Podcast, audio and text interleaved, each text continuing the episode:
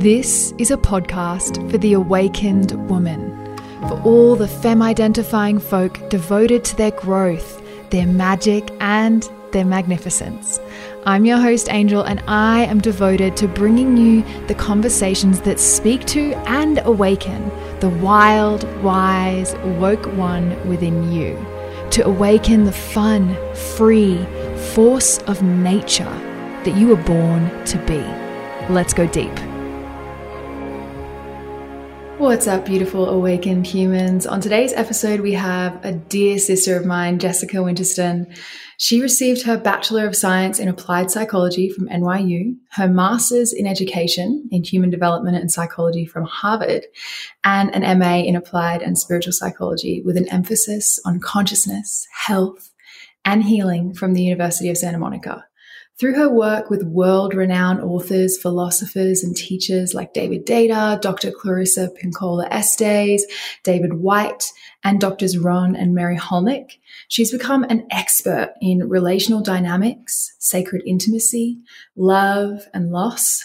And through her guidance, she helps women reconnect their fundamental wholeness, power, and strength this woman has been an absolute pillar in my life. I know I often joke that when I look deep into her eyes, I tend to well up in tears. I'm not the only person in our friendship group to say this. She just has this incredible capacity of the heart to really embody love and to just call that forward and out from people. So I'm so excited to have her here today. Thanks for being here, Mama. Mm, thank you for having me. Yeah. So you're an extremely well educated woman with many incredible teachers. But what would you say have been your greatest teachers in life that were not, let's say, the school or teachers themselves, but those great life lessons from the school of life? Well, the first thing that comes to mind is uh, my navigation of losing my mother to early onset Alzheimer's. She passed away in April of 2020. And that was uh, a 10 year journey of navigating uh, caretaking for her and losing her to such a, a challenging disease. And so that that definitely shaped me.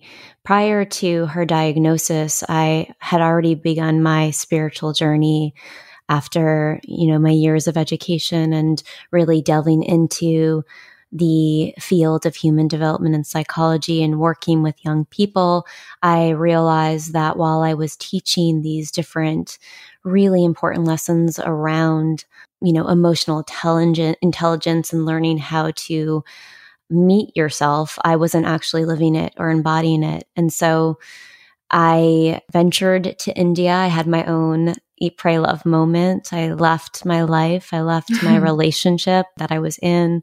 I left all those sort of external factors that I had been extremely dependent on as sources of my worth. And I attempted to, to find myself through that, that spiritual journey. And so I would say that was sort of the, the beginning of uh, moving outside of the roles I had been playing and moving beyond just the theory that I had invested so much energy and time into understanding and really working with this human condition called life. And then my mm. mother's diagnosis was another turning point in my life that that really brought forth this uh, opportunity for me to to to learn how to be with matters of the heart in a really robust uh, uh, and vulnerable way. And so, yeah, I would say that those two experiences, you know, sort of changed the trajectory of my life and led me to Los Angeles, led me into the spiritual psychology program that I was in for 3 years and and gave me a different foundational understanding of what it means to be using this human experience to grow and evolve. Yeah. What would you say? Like, what do you wish that everyone knew, or at least more people knew about grief? I'm learning that grief is is a nonlinear process. You know, I know that there is an attempt to there's always an attempt to put language on things and and formulas around things and frameworks around things. And with grief while you know there's been stages that have been identified and you know ways to grapple with it to me it's it's just this mysterious process that comes knocking on your door in unexpected moments. And i think one of the most valuable invitations that have come into my life around grief and that I would offer to those who are listening is to just be in the space of letting go of control around what it's supposed to look like, letting go of resistance to the process, letting go of judgments around you know, feeling like you've done it and you're doing it all over again and again and again, and just simply being in a an open conversation with it. So for me, it's mm-hmm. really just been around how can I soften my body when this is present? How can I allow it to have its way with me? How can I make art out of it rather than resist it or make it wrong or make it seem like there's something wrong with me in my own coming undone when it is present. So, yeah, just to be in that exploration of this mysterious dance with grief. Oh, so beautiful, my love. And yeah, I was thinking, you know, even for myself at times in my life, it's felt so, I loved the way you say it, to answer the knock. And it's felt so scary for me at certain times to answer that knock when it comes mm. knocking. And so, such beautiful tools that you say, if, if you are, or if anyone listening has also experienced that. For me, it was like a fear of intensity of, wow, this is so big and so intense. Can I hold it? Can I handle it? And such a beautiful uh, set of tools there just to soften in the body to make art. Oh my gosh. Yes, yes, yes. What's your favorite sort of artistic modalities when you're dancing with grief? Mm. Well, for me, it's like um, kind of a constant discovery of different ways to allow it to move through. And what, where I feel its intensity, I, I have to remind myself of just like how incredibly resilient our hearts are. And so, with that awareness and that knowing, there's often prior to making art to kind of welcome in the intensity, there's an acknowledgement of that. Like I, I'll place my hand on my heart often just as a sort of reference point to bring me back to that space of of recognizing the resiliency that is present in all of us.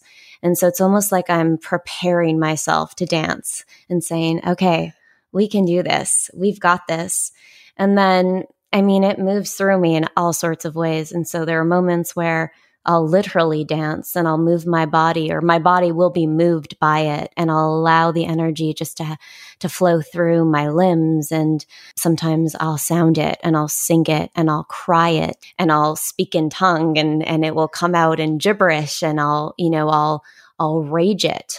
There are moments where I make love, literally make love to it with my husband, and I allow it to be present in our, our sacred intimacy. And I allow it to to be brought forward into that space. There's something for me around seeing these denser, mm, scarier, more charged feelings and emotions as sacred and holy. And so, with that awareness and with that framework, so to speak, holding whatever emotion is present, I feel there's just a range of different ways to express, and it's all holy and it's all sacred. So it it ranges, and sometimes you know, sometimes it just looks like me falling apart, and the difference in feeling like I'm dancing with it versus it's consuming me is that I have the awareness that I'm not identified with it. It it, it is not me. It's just working its way through me in that particular moment. Oof, that's such a beautiful distinction. And yeah, I think it's such an important distinction of how do we presence our emotions enough so that we can digest them and not indulge them, which is this really nuanced thing that you just so beautifully described there. What do you wish that more people knew about supporting people in grief? Or is there any kind of recommendations you would have if people are listening? I, I imagine at least some people listening right now uh, have a loved one someone they love who is experiencing loss and grief. I mean, shit. 2020 was an intense year for everyone involved. So, what would be your recommendations? How do we support someone who's grieving? Well, I think that the first thing is really the invitation uh, into one's own relationship to grief in themselves because there's always that desire to show up for the people we love. And I think that if there's an unwillingness within our own self to feel the the density of that experience it's going to be really challenging to be with someone who's going through it so i think the initial step is to just be willing to invite it in a little bit into one's own space and to feel that and to allow the body to soften, the heart to soften, the breath to move in feeling one's own grief. And then when it comes to being able to support others, the most valuable invitation that I would offer is not trying to fix it or change it or make it better, but simply being with the person who is experiencing the grief. There's something so beautiful about sitting in that space in the silence, allowing for the tears to be present, allowing for the rage to be present, allowing for the messiness to be present, and not trying to do anything other than just love that person through it. And I think so often in our culture, we're constantly trying to find ways to make things better, change an experience, make things feel lighter, make things feel, you know, more appeasing to the nervous system. And I, I think that actually is does such a disservice to the process of healing. Again, it really requires courage on that person's part to be able to say, okay, I'm going to go in and I'm going to sit with my loved one in this space and I'm just going to love them as they are in their coming undone. And that actually frees both that person and the one who is experiencing the grief. That just resonated so deeply with me. And uh, I definitely made exactly what you're sharing real in my body about four years ago now. I was back home in Australia and I had rented a place on the beach by myself and started to realize what you're sharing. And, you know, being at home in my family space had always been very challenging. And I started to have this deep realization that the challenge was coming because I had not fully dealt with my own grief and my own childhood trauma, and therefore I wasn't able to show up for my family. I couldn't. I couldn't really touch it, and it was interesting because, of course, this is what I do for a living. There's no coincidences there either, but you know, having that realization, experiencing deep levels of trauma and grief surging on such an intense level, and on the other end of my own grief and allowing myself maybe for the first time ever in that that level of intensity. And I, I, think there was a reason for that. I think i was ready for it. I had the tools for it. I was able to support myself through mm-hmm. going back into the depths of that darkness and trauma and on the other side of that my ability to show up for my family to see them through what was a really challenging time for them and just and to do what you say and and for the first time because previously it was always I want to fix it. And I didn't realize until that point that I'm trying to fix your pain so that I can be okay. It's not mm. about you. It was a selfish thing because I couldn't touch my own pain and it was reactivating my pain. And so once I had dealt with that and grieved, I could do what you were saying for the first time. And it opened mm. up so much space in my body to be able to do what you're saying and just say, I just love you where you're at. And this you know, you may never change and you may continue choosing choices that I don't agree with, and I'm just going to love you. And, you know, boundaries and all of those things too. But like, yeah, so, so, so, so, so powerful. So thank you so much for sharing that. That like rocked me. mm. Well, and I loved what you just shared because it's, it's true. It, it, again, another invitation for those who are listening. It's, you can't be somewhere where you're not, right? And so to be so patient and gentle with that process, to not make the self wrong for not being ready yet to sit with that because it is a process and it is a learning and it is something that we we step into as we we take those half steps towards that experience of feeling and so just patience and compassion um yeah. and and recognizing that we do all have the capacity to do it. We have the strength. We have the resiliency. It's a you know there's a, a, stripping that has to happen around these belief systems that we're not capable. But once that happens then we can do it. And so it's it's just patience i think is a big piece of it as well you go there and you don't die. And then you Yes. think, oh, okay, nervous system, primal brain that told me absolutely do not go there, do not feel that, that's not safe. And then you kind of get that lived experience. And I think Brene Brown says we're hardwired for struggle. You know, we are, as you said so beautifully, our hearts are resilient in nature. And Mm. life teaches us that over time. And I think life brings us to our knees. and as you say, our willingness to be with it, embrace it, be patient with it, just roll with it. And the really important distinction that you highlighted between rolling with it, being present with it, but not being overrun by it. I think that's a big distinction. And how, again, just to touch on that a little further, that's a big that's a big one, right? Like how do we dance with big emotions, grief, any other big emotion, digesting it, dancing with it, but not being hijacked by it? Mm. I mean, that is that is a great question, and I think it's you know it comes back to I forget who said this. I'm gonna mess this up, but it's uh, there's that that space between the stimulus and the response that is so important when we get triggered by something, and then when we respond. And again we're kind of conditioned to act out in our fight or flight instincts when our nervous systems go into overdrive and so for me, being able to discern between the identification with something and just the simple invitation and allowing something to move through me, it really happens in that in between space between stimulus and reaction. And so where I go first and foremost is recognizing what my body is doing because my Mm. body is the first thing that's going to react to something.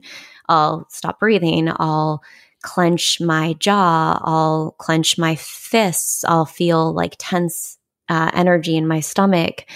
Um, I'll feel heat in the body. And so I'll bring my awareness to my form, my body, and I'll bring a little bit of undulation into my spine. I almost like imagine myself like an octopus that's and fun. so and i'll just kind of move and i'll bring breath which gives me time and space to create that gap Mm. and then with that gap i'm able to bring in the awareness around okay something's happening right now there's a feeling that's wanting to be felt i am not my feelings However, I am here to feel my feelings. That is part of what I'm here for, at least. I'm not here to transcend. I'm here to be in this human experience and to feel love and loss. And so, with the gap and that space and creating the movement in the body and the breath, having it come back, I'm able to say, I'm going to go into this consciously.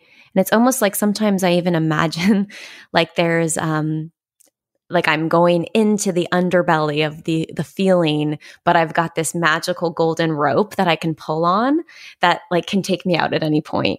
So Mm. there's a knowing that this doesn't define me. I, I have learned to receive that knowing. And I think for people who are sort of beginning this journey of dancing with grief without over identifying with it, it's important to sort of um, like work those principles into your space of recognizing, okay, I'm going to feel this, but I'm not actually my feelings.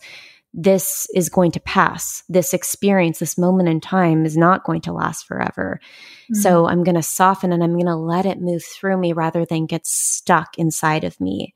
So there's certain little principles if you will or statements that I that I that I know to be true that I'll work in that gap. And so then I'll go in doesn't mean it doesn't hurt like hell doesn't mean that it doesn't feel like a full mess in moments or that I don't fully become you know undone in that moment but there's also a voice that's present that's saying ah you're dancing with this right now and it's gonna it's gonna move does that answer your question Yeah, that makes so much sense. What I'm hearing you say that's such a such an important part of this work is staying in the body and digesting it through the sensation as opposed to getting stuck in the story.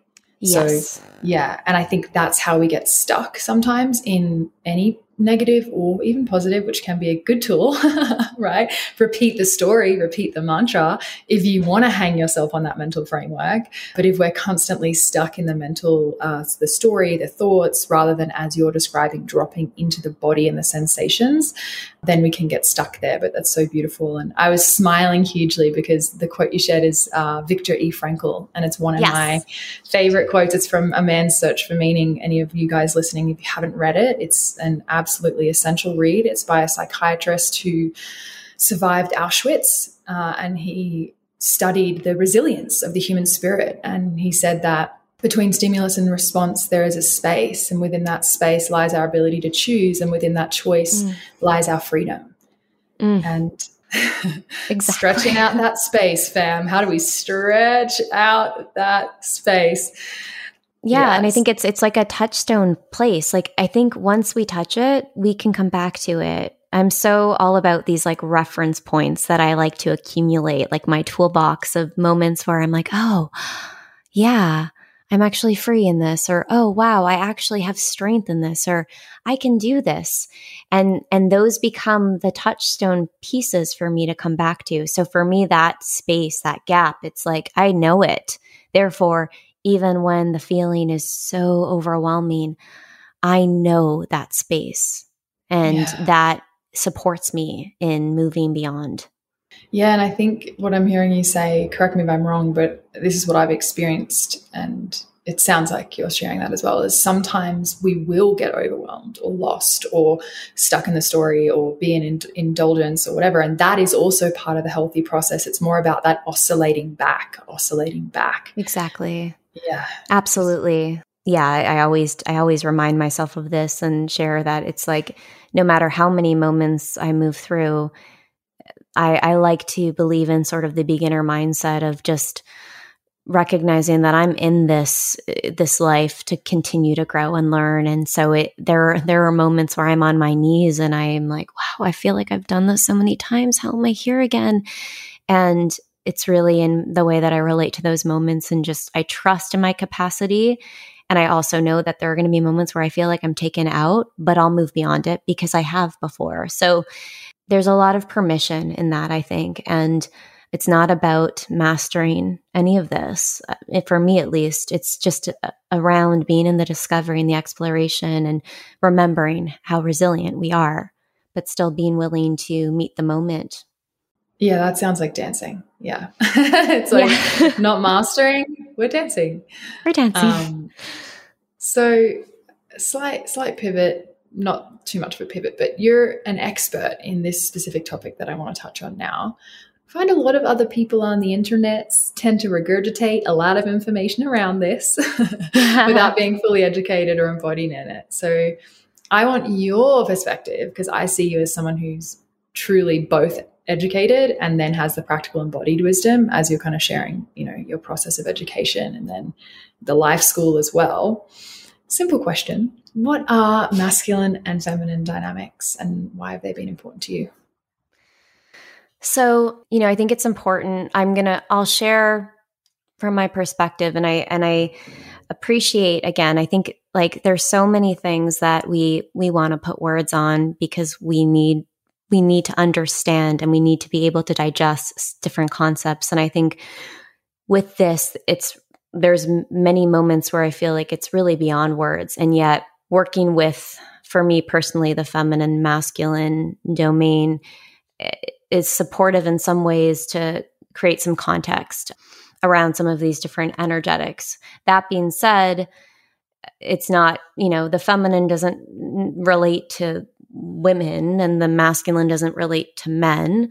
And so I just want to share that uh, to start. And then as it pertains to my own experience, you know, for me growing up, I've always been someone who's been very uh, deeply connected to relational dynamics, very much of the heart, very sensitive, very empathic as a as a young girl and somewhere along the way as this happens to many of us i you know i became a little bit jaded i went through traumas i was conditioned to believe certain things about my sensitivity about my empathy about my sort of heart directionality, if you will, or just the way that I lived from the heart. And so I was somewhat cloaked and, you know, sort of adopted shells and shields. And so my life became about accomplishments. It came, became about receiving validation outside of myself. It became about learning and, um, but in a way that provided me with some sort of reference point to my wholeness. And so I would say that I adopted more of a masculine way of being, which to me was like being extremely directional and focused and able to compartmentalize. And so that journey was also around a belief system that the feminine felt like weakness. Again, something mm-hmm. that I had adopted there's so much to say about this. There's so many nuances, but essentially, when I went through my own sort of evolution and spiritual journey, there was a recognition that I was really actually holding my feminine energy, which was my sensitivity, my my my ability to feel, my intuition, my my artistry at bay because it didn't fit inside the box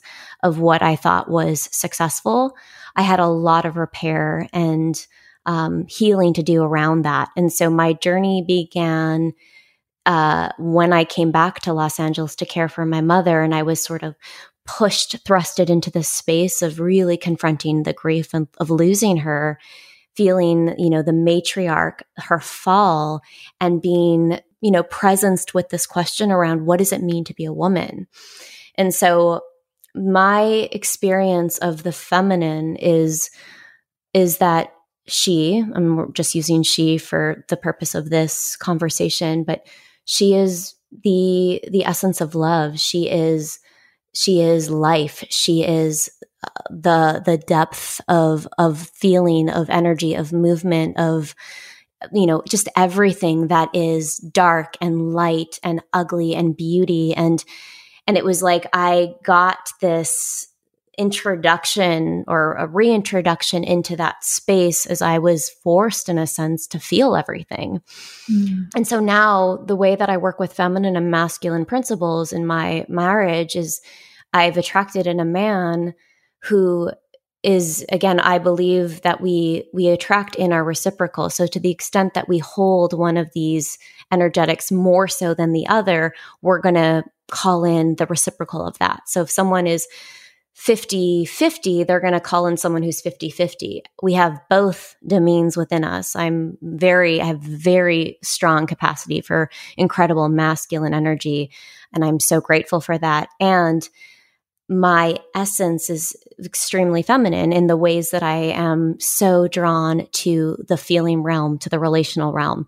My husband is very masculine. So the way that we work with that in terms of our relationship dynamics is in the space of sacred intimacy, in the polarity, in his ability to sort of be the riverbanks. Again, this is like I'm repeating myself from what we hear a lot of, but he's sort of the organizing principle around all the energy that I get to play in. And the only way I was able to call in a man like that was to actually be that for myself. So it's essential that we are able to evolve in into the wholeness of who we are in life and mm-hmm. to be mm. able to have a healthy relationship where you can play and I have to access my masculine energy on every day to, to be able to function in life. But when we're in our intimate processes and we're in our, you know, uh, the the place in our relationship where we get to make art out of the moment, I am holding the essence of love and movement and energy and he's holding more of the witness consciousness the ability to hold and be the space around all of it. Do you guys ever swap? We do. We do swap. And and that's a very exciting expression. Um again I, I would say like it's really important for for people to identify within themselves genuinely where they land in terms of their authentic expression because i know a lot of i know a lot of women who are really authentically in their strength in that masculine domain and they have incredibly rich partnerships where their their man and or woman is in the masculine or in the feminine. And so with with John, there are moments where when he, when we swap again we're still polarized. And so when he's in more of his feeling energy and more of the the space of of of aliveness and movement and i'm holding him it's incredibly alluring erotic empowering. If we stayed there all the time i don't know if that would be the relationship that i would personally want. But i think that when we are able to play in both spaces and both be polarized there's beauty there. So it's not mm. one has to be. There are moments where we're both depolarized, and that's essential as well, where we're both working on something and we're very focused and very you know in our discipline and we're both in our masculine and and that's beautiful do we want to be intimate in that moment no or we're you know in our feeling and we're talking and we're engaging and we're talking about all the things and we're in our feminine do we want to be intimate no it's like being with a best friend which is beautiful so I think it's like, it's really about recognizing how the energies work and how important it is in terms of creating that spark to have polar- polarity and that you're not pigeonholed into one, but mm. to create that dynamic where there's a push pull. Yeah, so beautifully described. And I think that, um, that's really the key to it from my perspective is that it's an energetic quality and just learning how do these energies interact, whether you say masculine, feminine, whether you say yin and yang, and also how do these uh, energies interact within the container of certain relationships. The dynamics, I believe, do shift. So just being so so present to the energy, to the subtlety of the moment that goes beneath or deeper than just this superficial reality. Like, what are we feeling? What's happening underneath? My only concern with this, you've heard me say this a million times, my listeners have as well, very into this topic is how identified people are with the idea of feminine being a woman. Yeah. And what I hear some, see what I'm not hearing you say, but what I do feel and perceive in other teachings around this is this idea of a real woman or a better woman is, you know, very feminine and a real mm. man or a better man is very mm. masculine. And then that just feels so dangerous actually to me, limiting. Yeah. No, I completely agree, and I think it's it, there's it's been an interesting journey of of feeling sort of the pendulum swing that's been such an essential part of our evolution. And you know coming from more let's just call it like more of the submissive feminine you know put in a box and restrained in terms of our voices our expression our ability you know to be something in this world. There's been that incredible shift in energy where women are on the rise and they're you know leading companies and they're they're rising up and they're expressing their their their you know their beauty their boldness their brilliance. And it's it's there's been such a beautiful transference of energy in that way and the same with men in terms of them learning how to soften and how to be more in their feeling and how to undo some of this toxic masculinity that's been so ingrained into our culture. Mm-hmm. And what I've come to realize within myself, because I went through my journey in that where I did come from much more of a sort of constrained mentality around my feminine expression and went through a period of really claiming my freedom and my fullness, which was so important. It's like there's been another shift in my own experience with all of that, which is now to be attuned to the moment. And so, what that looks like, just get again, coming back to what you're saying about like, you know, women are supposed to be soft or this or that, and and that's what a real woman looks like. I think when we put any sort of like constructs around what it means to be whole, full, there's something's missing. There's there's assumptions being made, and it's that it's all being lost in that what I'm most curious about as I work in the space of subtleties and I'm I'm very again moving beyond content, moving beyond language, moving beyond like the surface level stuff. It's like feeling into what the moment's calling for and sometimes that may look like silence, but it's a very different kind of silence. It's not a silence that's coming from a place of wounding or fear or who am I to speak up? It's a silence of recognizing my strength, knowing who I am, knowing the depth of my light, but knowing that in this moment, the silence is actually what is my love being expressed.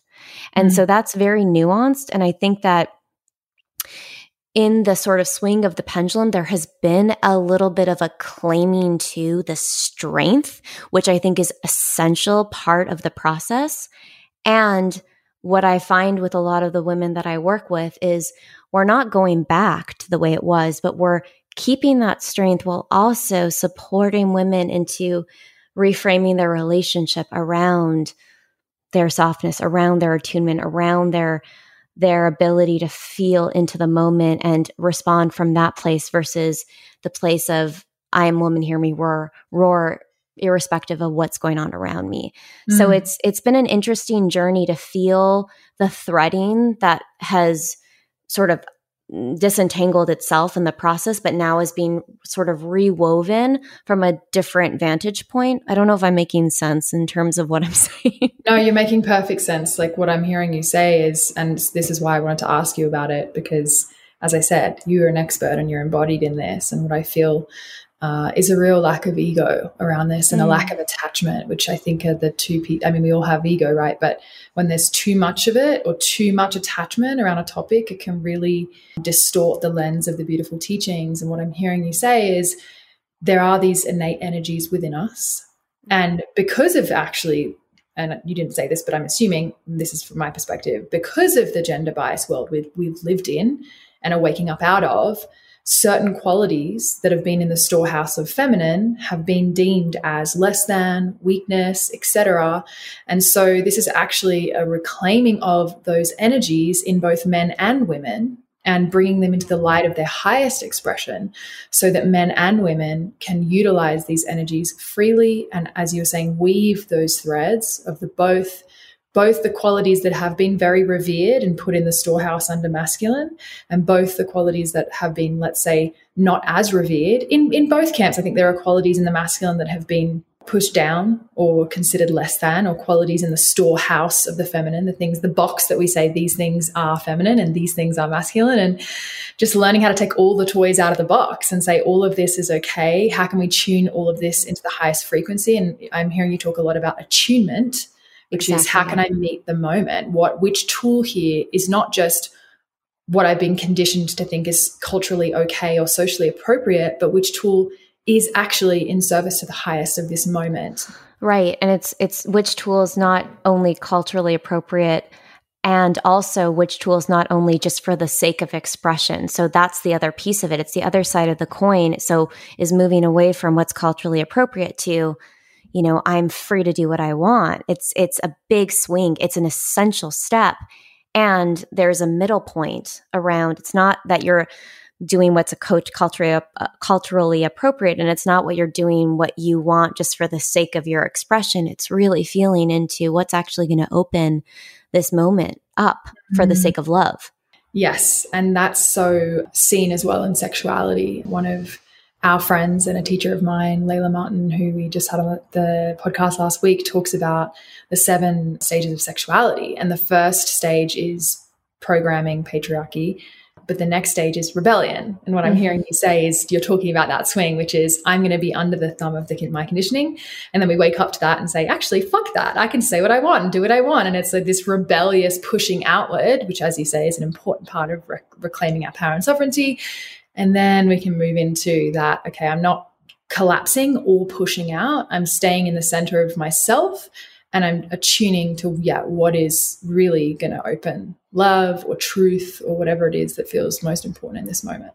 Exactly. And I think in the in the space of sexuality in regards to that sort of swing, it's like then again as you made that beautiful point of like taking all the tools out of the box or the and playing with everything, it's like from that place of being able to, you know, take these steps and move throughout that spectrum, then it again, it comes back to this idea that everything is sacred and holy. So there is no thing that is too off limits or too taboo or with that awareness and context of what's what's for the moment you give permission to play in all the textures which is so incredibly enlivening and freeing and beautiful because there's nothing that's too off if you're in a space where you're meeting it fully and you're also being met by someone who's playing with you in that space fully right? Yeah, with, yeah, with presence and intention anything exactly. can become a spiritual practice. Anything honey. anything. Speaking of that uh, can you tell us a little bit about sacred intimacy? We kind of started to slide into that. What does it mean to you my my stepdaughters maybe listening listening to this.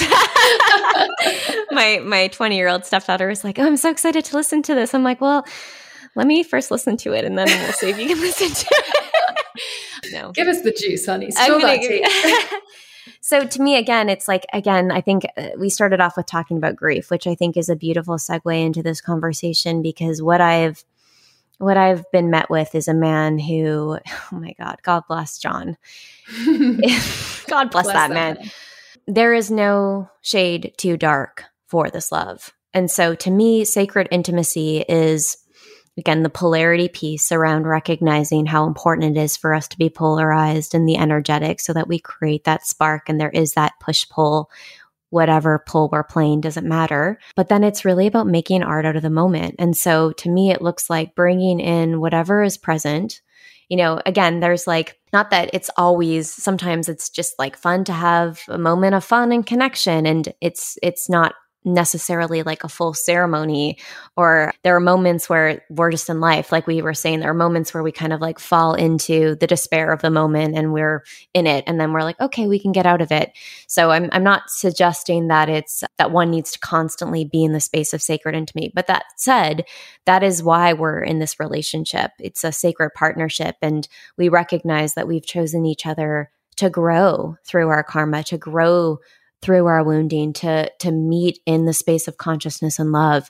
And so in the space in the realm of intimacy it's like how do we take a moment of density or a moment of shadow or a moment of rage or a moment of bliss or a moment of play or a moment of anger whatever it is and bring art and love and light to that through our two bodied practice so it, it becomes almost like like a healing balm, if you will, but not even healing. It's not the the intention is not necessarily like to heal and and rid oneself of those experiences. It's like it's just giving ourselves permission to fuck ourselves open to it essentially.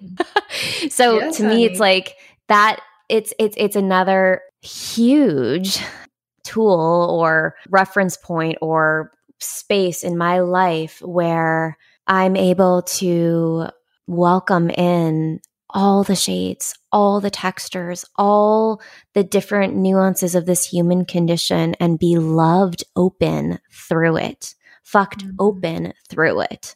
Mm-hmm. That to me is what sacred intimacy is about. It's, it's, obviously there's like uh, open conscious communication. There's an awareness around you know responsibility and owning our projections and and being able to recognize that we're these souls using this human experience and we're going to trigger the fuck out of each other.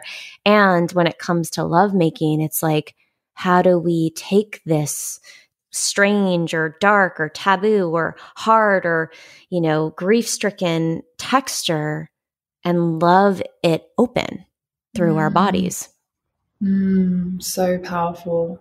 Hearing you talk about conscious communication and taking responsibility for your projections, for those listening who don't know what a projection is or aren't fully clear, how would you describe that?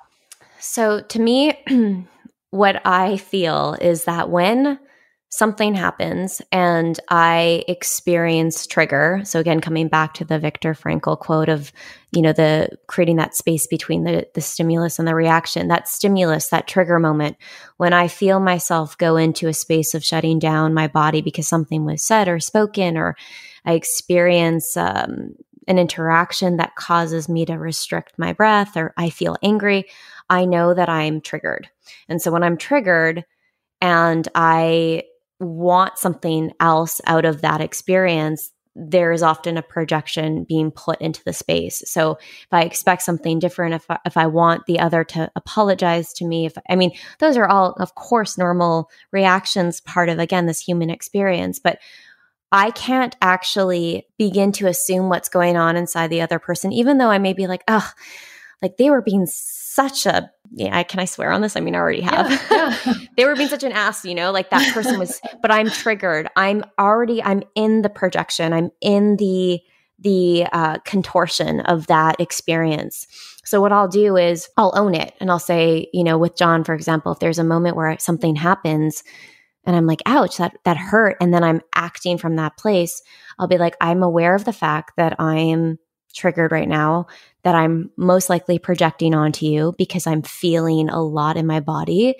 And I'm going to do my, I'm going to work my process to come back to my heart. Doesn't mean that the pain doesn't go away. Doesn't mean, or the pain goes away. Doesn't mean that I'm not going to feel sadness. But if, if my body is collapsing and I'm responding from that place, I'm projecting. I'm in the trigger. I'm in the moment. So you can feel pain and stay soft and open in your heart and communicate consciously from that place, which looks like taking responsibility and saying, wow, I'm feeling a lot right now.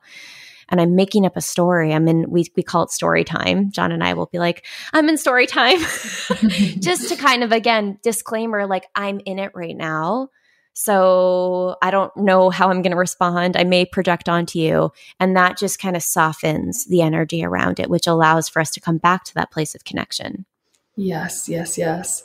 What I'm hearing you say, and, and what I would hold as well as the idea of projection is, as you're saying, we feel that trigger, and then rather than re- taking responsibility for it and owning our story, owning our emotions, owning our experience, we discharge that onto the other person which can often look like either agitated behavior or loud voices, or it might just be a story that we're making up that we're projecting as truth, assumptions that we're projecting as truth, which we know is definitely the core of most conflict. yeah. So, speaking of conflict, how how do you guys resolve conflict? Do you have a process that you work? Yeah. So, uh, you know, what you just said brings up this point that I think is important and it speaks to that question, which is like when there is something present inside of me, it's not about, so I'm always going to work my process when I'm upset. If I'm upset because I'm upset because, therefore it's my work to do. But that doesn't mean that I'm doing that on my own. That doesn't mean that like the invitation to those listeners is like, oh, you got to go off into a corner and process that, sh- you know, that shit and, and, and, and keep it inside of yourself and not bring it forward. It's just the energy that come from that is the most important place. So my process is when I feel something present in our space and there's a moment of disconnect, it's to notice, first of all, the wounds that get activated in that based on my childhood trauma and my past that had nothing to do with John. He's just showing up as the character to activate that. But it seems like it's the exact same thing. So I'll feel that in my body and I'll I'll inside of myself reference the fact that I'm probably in a narrative right now.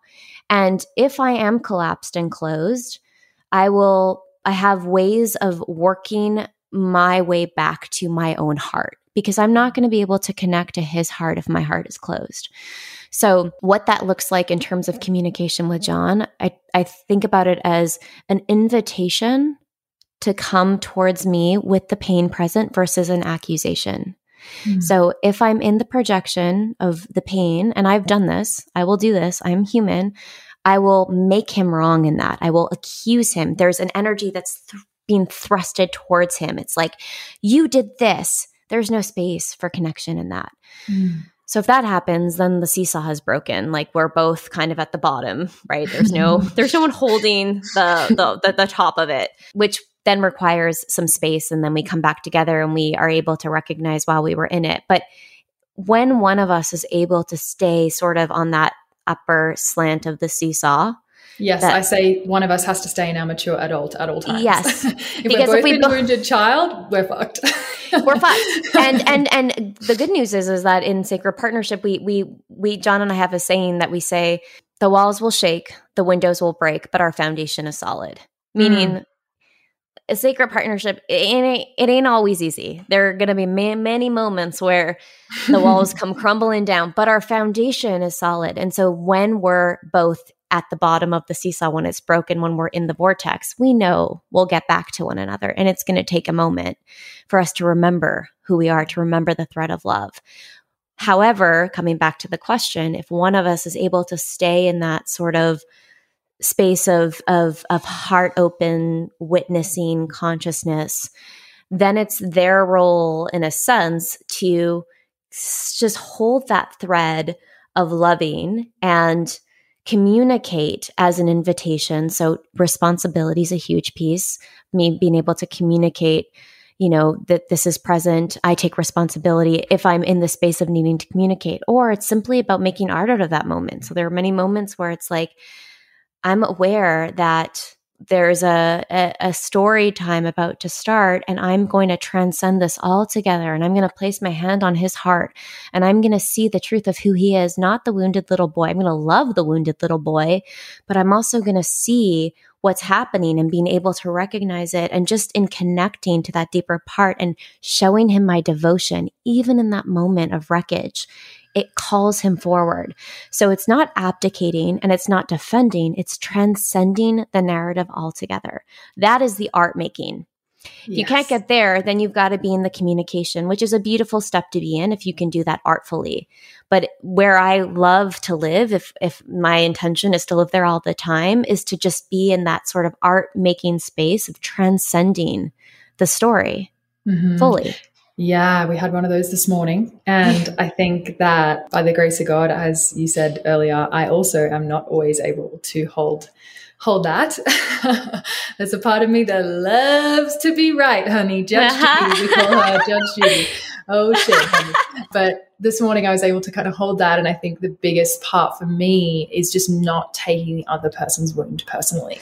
And the longer you're in, say, yeah. conscious partnership, the better you get to know each other's demons and wounds and shadows, and you get to see, oh, here's that one again. Yeah. And like you say, just love it and be open and not because that's the sticking point I think that creates the conflict is when we feel as though their pain, their wound, their pattern, and sometimes our partners or we are projecting that onto each other Absolutely. is not receiving the gift. Essentially, like that projection can fly at you. And as you're saying, and I know you and I have talked about just becoming see through, and it, we don't always get there, but gosh, it's amazing to feel that when you can just go, wow this is my partner's pattern. And like you said, I can just love the wound right now. I can just love you and see yeah. that you are also more than the wound, that this will pass. And like when we get to that place, we can really fucking love our partner and just support them in what's underneath what might be defensiveness or anger, which we know is like always pain that feels too scary to feel. And when we give that partner permission and just say,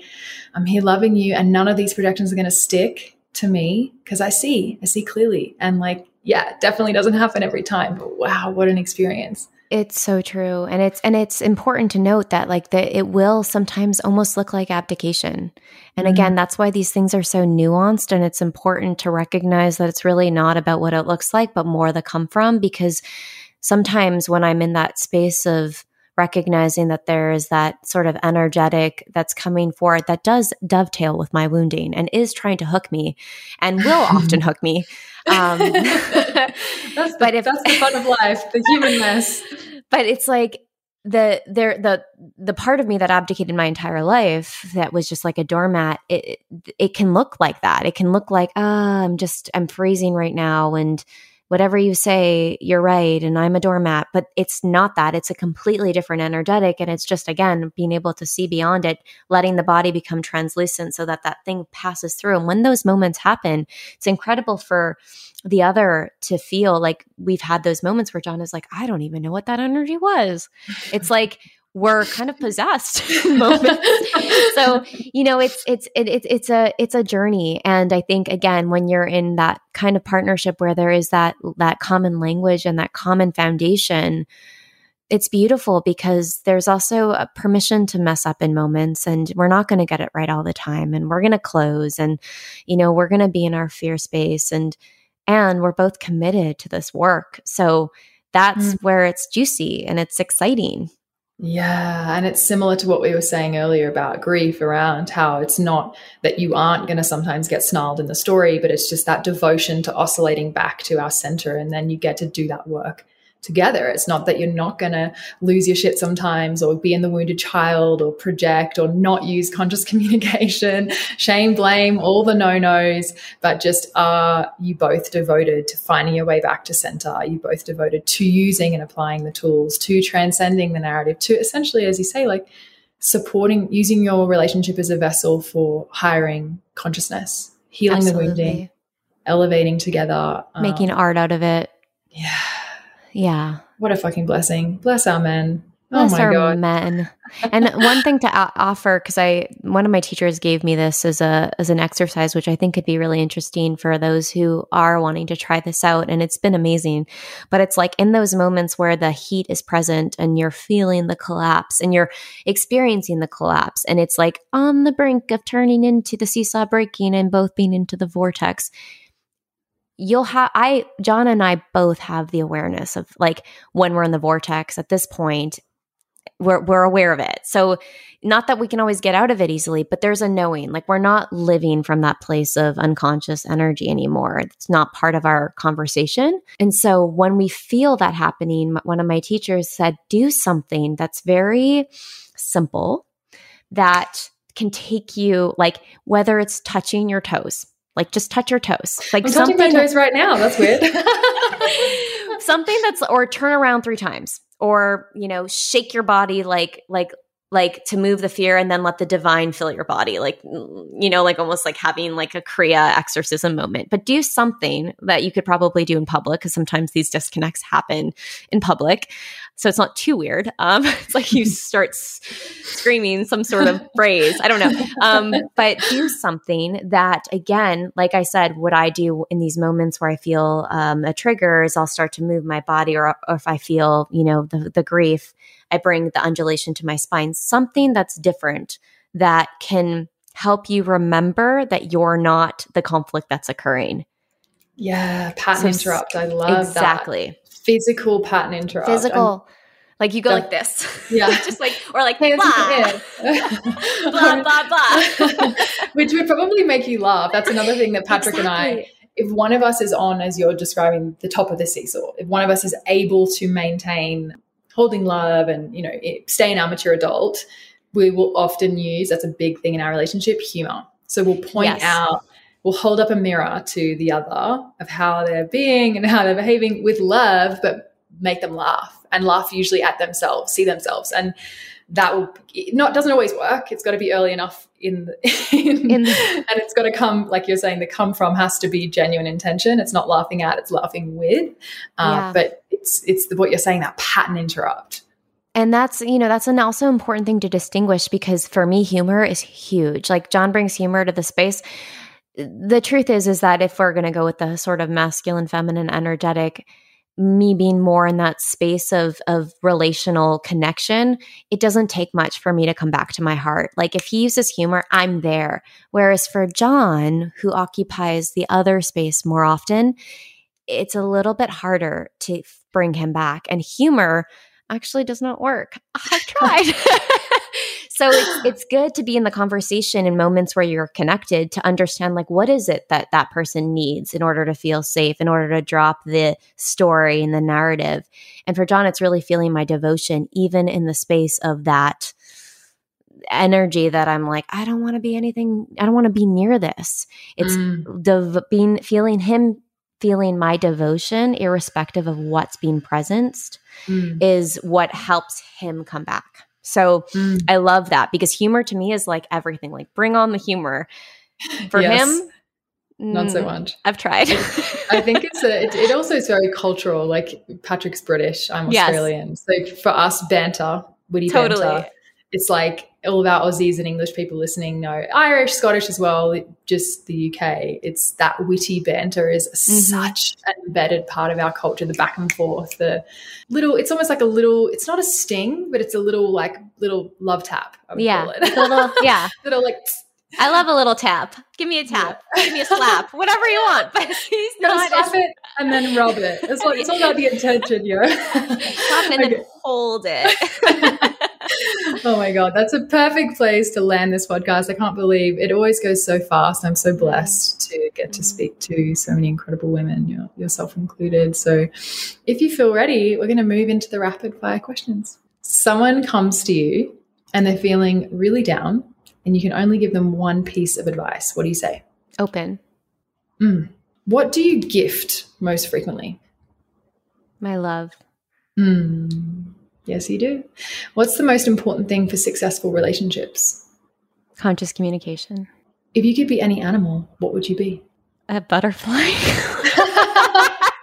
Rapid just, fire questions. I don't know what's coming through right now. That reminded me of The Simpsons when Bart Simpson goes, I'm going to reincarnate as the butterfly. Nobody ever suspects the butterfly. Anyone else seen Simpsons? No? Anyway, moving on. If everyone in the world had to read one book of your choosing, what would it be? Consolations by David Whyte. Mm. I have that on my shelf right here. Where is it? Liz Mars, who's been on the podcast, gifted that to me. Beautiful.